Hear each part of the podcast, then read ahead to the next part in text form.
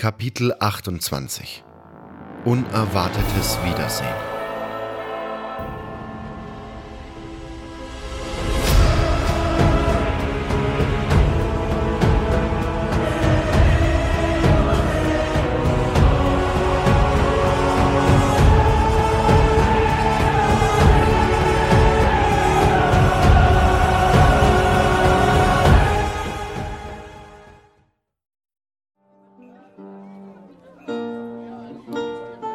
Unschlüssig stand ich im Schankraum der Taverne. Einen Moment überlegte ich, mich zu den anderen zu gesellen, die noch immer die beiden Kontrahenten Ruka und Randolph anfeuerten. Doch wenn ich ehrlich war, hatte ich dazu wenig Lust.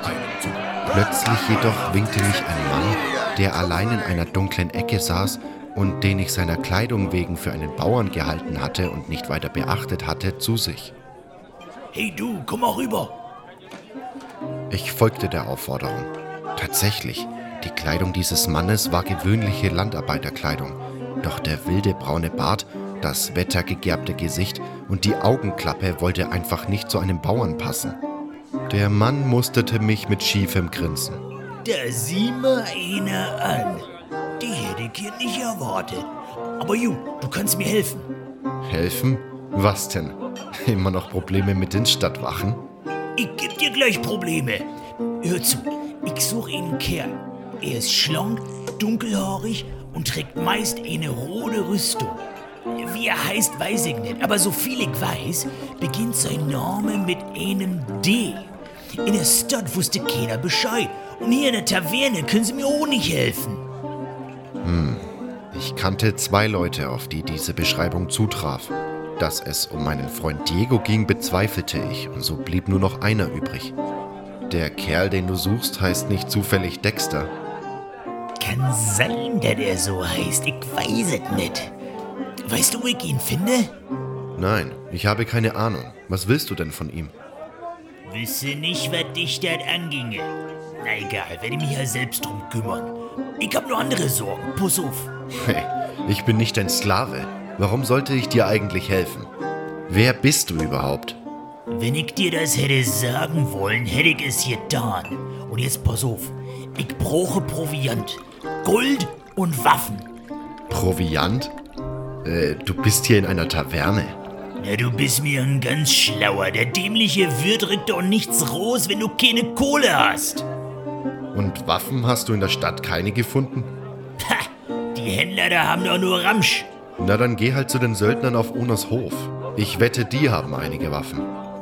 Hm, gar nicht so schlecht die Idee. Bisher dort so was zu gebrochen. Ja, ich hab von den Kerlen gehört.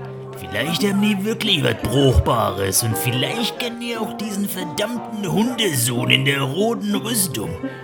Jetzt fehlt mir nur noch Gold. Gold? Wir alle wollen Gold. Und was tust du damit? Versäufst es in irgendeiner Kneipe oder verhurst es im Puff? Ach, und du hast einen besseren Verwendungszweck, ja? Du würdest dich unter einem Stain verkriechen, wenn du wüsstet, was ich schon alles auf die Beine gestellt habe. Na gut, du kannst mir nicht helfen.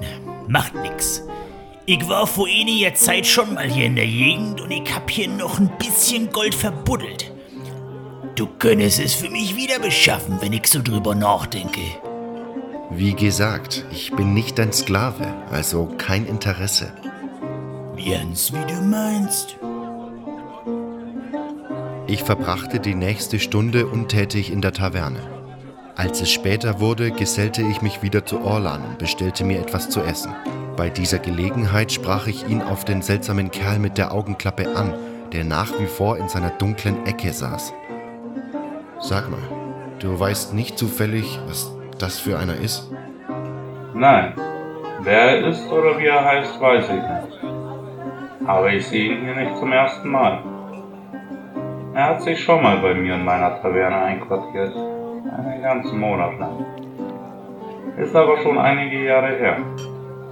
Stand hier eines Tages einfach vor der Tür, hatte eine ziemlich große Kiste bei sich. Damals hat man sich noch nicht so über solche Gestalten gewundert. Da kamen noch ständig Schiffe, und die haben so manchen komischen Kauz oder zwieligen Kerl mit an Bord gehabt. Na, jedenfalls gefiel er mir damals schon gar nicht. Saß immer allein in seiner Ecke, genau wie heute. Oft war er auch mal den ganzen Tag über weg und kam erst spät in der Nacht wieder. Und er hat nie pünktlich die Miete gezahlt. Ständig musste man ihn dran erinnern. Und selbst dann hat er sich noch so ordentlich Zeit damit gelassen. Tja, eines Tages war er dann einfach verschwunden. Seine Kiste auch. Die letzte Zeche hat er natürlich noch getrennt. Seitdem habe ich ihn nie wieder gesehen. Bis heute. Ich will mit solchen Leuten nichts mehr zu tun haben.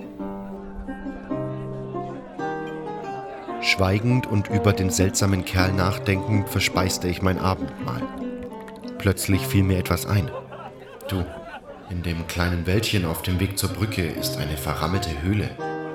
Ja, die habe ich für die Wassermagier sichergestellt. Irgend so ein Überbleibsel dieser alten Kultur, die sie erforschen. Nicht zufällig eine Teleportplattform? Ja, doch. So haben sie das Ding genannt, glaube ich. Könnte ich den Schlüssel für die Höhle haben? Ich soll die Dinger nämlich untersuchen. Klar. Ich habe zwei. Bei einem Bruder des Rings soll es mir recht sein. Pass aber auf, dass du die Türen jedes Mal wieder gut zuschließt. Die Wassermagier wollten unbedingt verhindern, dass jeder da rankommt. Ich nickte. Keine Sorge, ich pass schon auf.